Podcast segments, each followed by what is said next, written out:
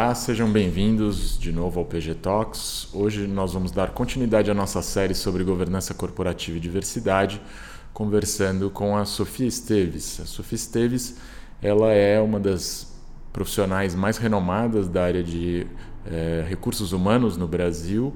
Ela foi a fundadora da Companhia de Talentos, né, que é uma companhia icônica é, na implementação de inovações na área de recursos humanos é, no Brasil, como o próprio nome é, já diz. E, além disso, a Sofia é uma das pessoas com maior número de seguidores no LinkedIn no Brasil. Né? Então, ela, é, além de tudo, é uma influencer aí da área de recursos humanos.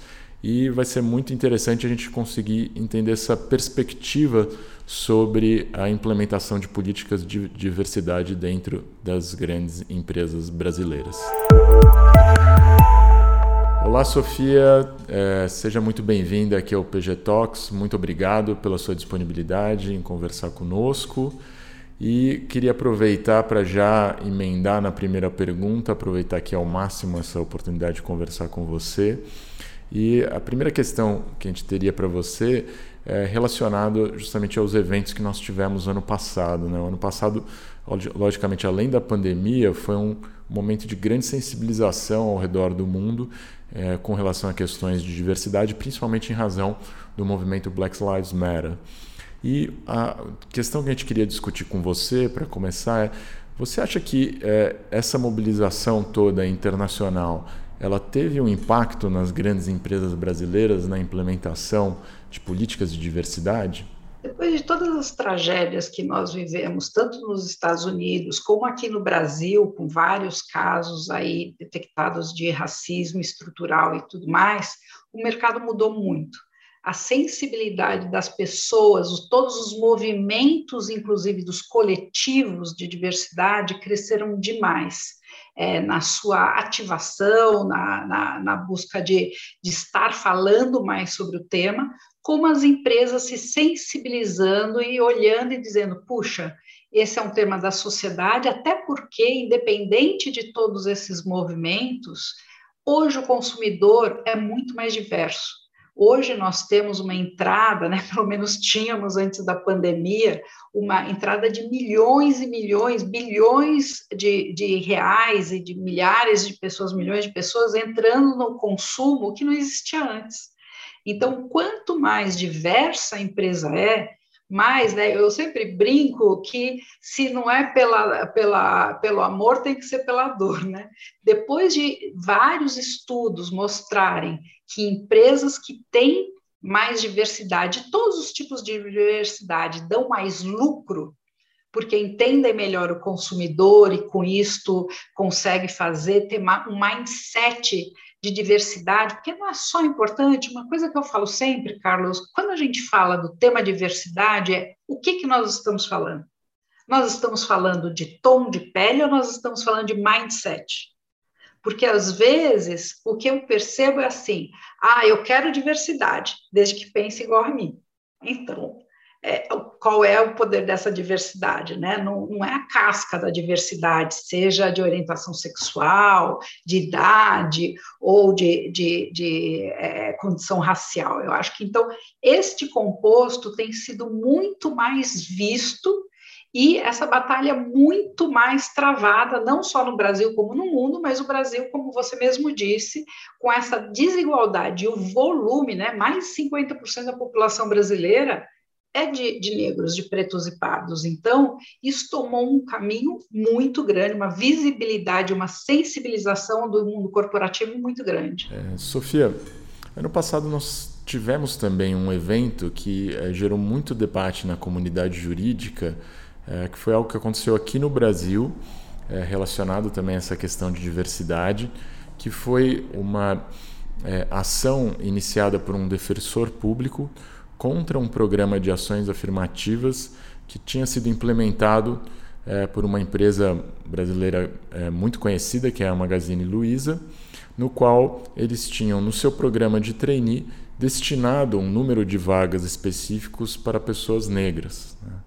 E a questão que nós tínhamos para você é se você acredita que esse tipo de política ela é uma política interessante para ampliação da diversidade dentro das companhias, ou seja, a implementação de políticas de ações afirmativas ou como elas são popularmente conhecidas, políticas de cotas. Olha, eu acho que sim, Carlos. Nesse episódio, uma das coisas que eu mais tenho tratado com, com todas as organizações é não pode ser modismo o brasileiro, é aqui uma crítica a nós e a nós recursos humanos, a nós gestores corporativos, é às vezes a gente vê o galo tocar em algum canto, cantar em algum canto, e a gente acha que tem que entrar na, na onda também. Então, assim, a primeira empresa a fazer este movimento, na realidade, foi a Bayer, que há sete anos atrás começou numa jornada com o presidente, era uma, uma luta pelo, com o presidente, o Theo Vanderloo, em trabalhar. E ele próprio acompanhar desde o início o programa de estágio, onde se foi colocando algumas metas, não cotas, metas de atingimento de público diverso, principalmente racial, e ano a ano vieram aprendendo com isso, trazendo esses jovens para dentro como embaixadores, ajudando, preparando esses jovens, porque o que acontece? A empresa, de longe, nenhuma empresa está totalmente preparada nenhum gestor está totalmente preparado para esse tema, para lidar com a diversidade, diversidade racial, porque é diferente. A história de vida, muitas vezes, é diferente, independente até da classe social, né? É, o tipo de, de, discriminação que essas pessoas viveram foi muito grande. Então, preparar essas pessoas para serem os embaixadores dentro e colaborar com a empresa para é, desenvolver e preparar o mundo corporativo e, ao mesmo tempo, vários trabalhos de, de trabalhar viés inconsciente, principalmente com os líderes dessas pessoas e tudo mais, para ir tendo um encontro. De um lado, é, esses jovens, vamos falar aqui do programa de jovens, né? É, que vem muito mais numa questão de não se ofender, estar preparado para não se ofender quando existe uma piada ou quando existe uma sem querer, né? Porque eu sempre acredito que o ser humano ele é bom, mas às vezes ele é ignorante no sentido de não conhecer como lidar com uma mudança de, de, de mundo.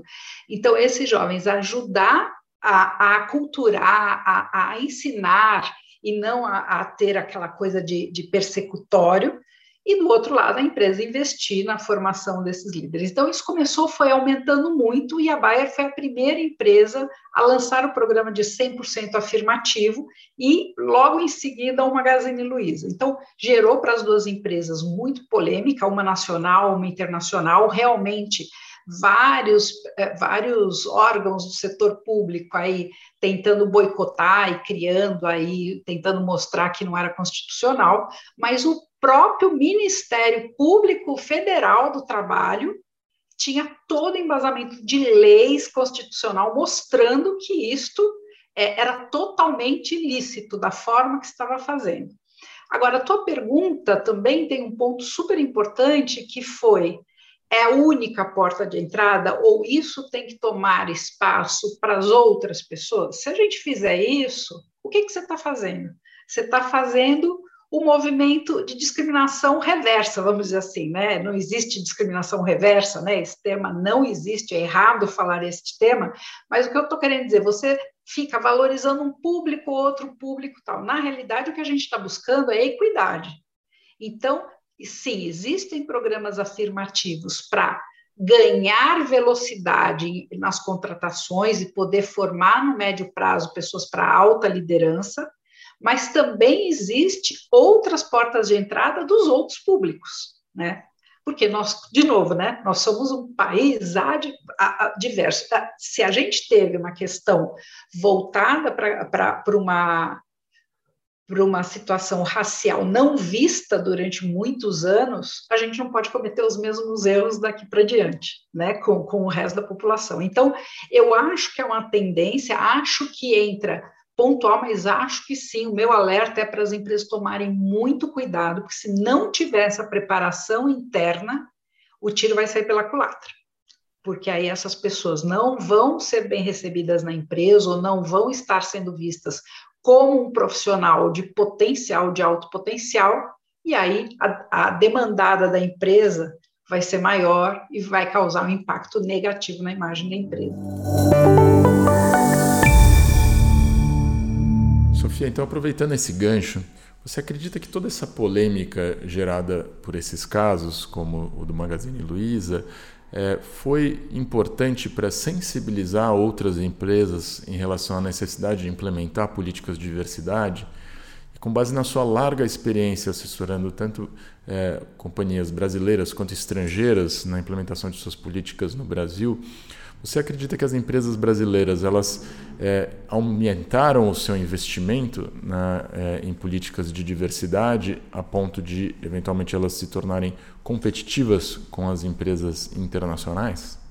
As empresas brasileiras de grande porte, uma Ambev, uma Natura, um GPA, com certeza sim impulsionou muito mais essas tendências e colocando várias ações, investimentos pesados para esse desenvolvimento, tanto externo como interno. Uma coisa muito bonita, Carlos, que eu acho que é muito interessante, não é só no poder de, ah, eu quero captar para mim os melhores. Não, as empresas estão com vários movimentos de se unirem em consórcios, a gente, inclusive, lidera, lidera vários desses consórcios na capacitação antes dessa população, apoiando aí as pessoas que querem galgar o mundo corporativo, a prepará-las, a tirar os possíveis gaps que às vezes pode ter de educação e, e educação formal, né? E poder prepará-las para poderem acessar mais. Então, isso, inclusive, o próprio Ministério Público lançou um pacto de várias organizações, a Companhia de Talentos assinou esse pacto com a doutora Valdirene, que é uma, uma promotora pública, que ela diz uma coisa muito interessante, ela diz assim, eu não quero ser aquela juíza, boa promotora, promotora, que pune, eu quero ser aquela promotora que apoia as empresas nesta visão e nesses projetos. Então, isso é muito bonito, né? A sensibilização de entender que podemos ter, sim, até por causa das escolas públicas e tudo mais, alguns gaps que o mercado de trabalho, as organizações têm que fazer parte desse movimento. E aí entra todos, as internacionais, as nacionais, os concorrentes, trabalhando junto na luta. É, ontem mesmo foi lançado um projeto chamado Mover, com 45 grandes empresas nacionais e internacionais, lançando um desafio para a contratação de 10 mil pessoas afrodescendentes. Né, num curto espaço de tempo. Então, os movimentos estão juntos e, e que bom que isso está acontecendo, que a gente vai ter um, um Brasil mais justo. Sofia, muito obrigado pela sua disponibilidade, pela sua abertura em conversar aqui conosco sobre temas tão interessantes.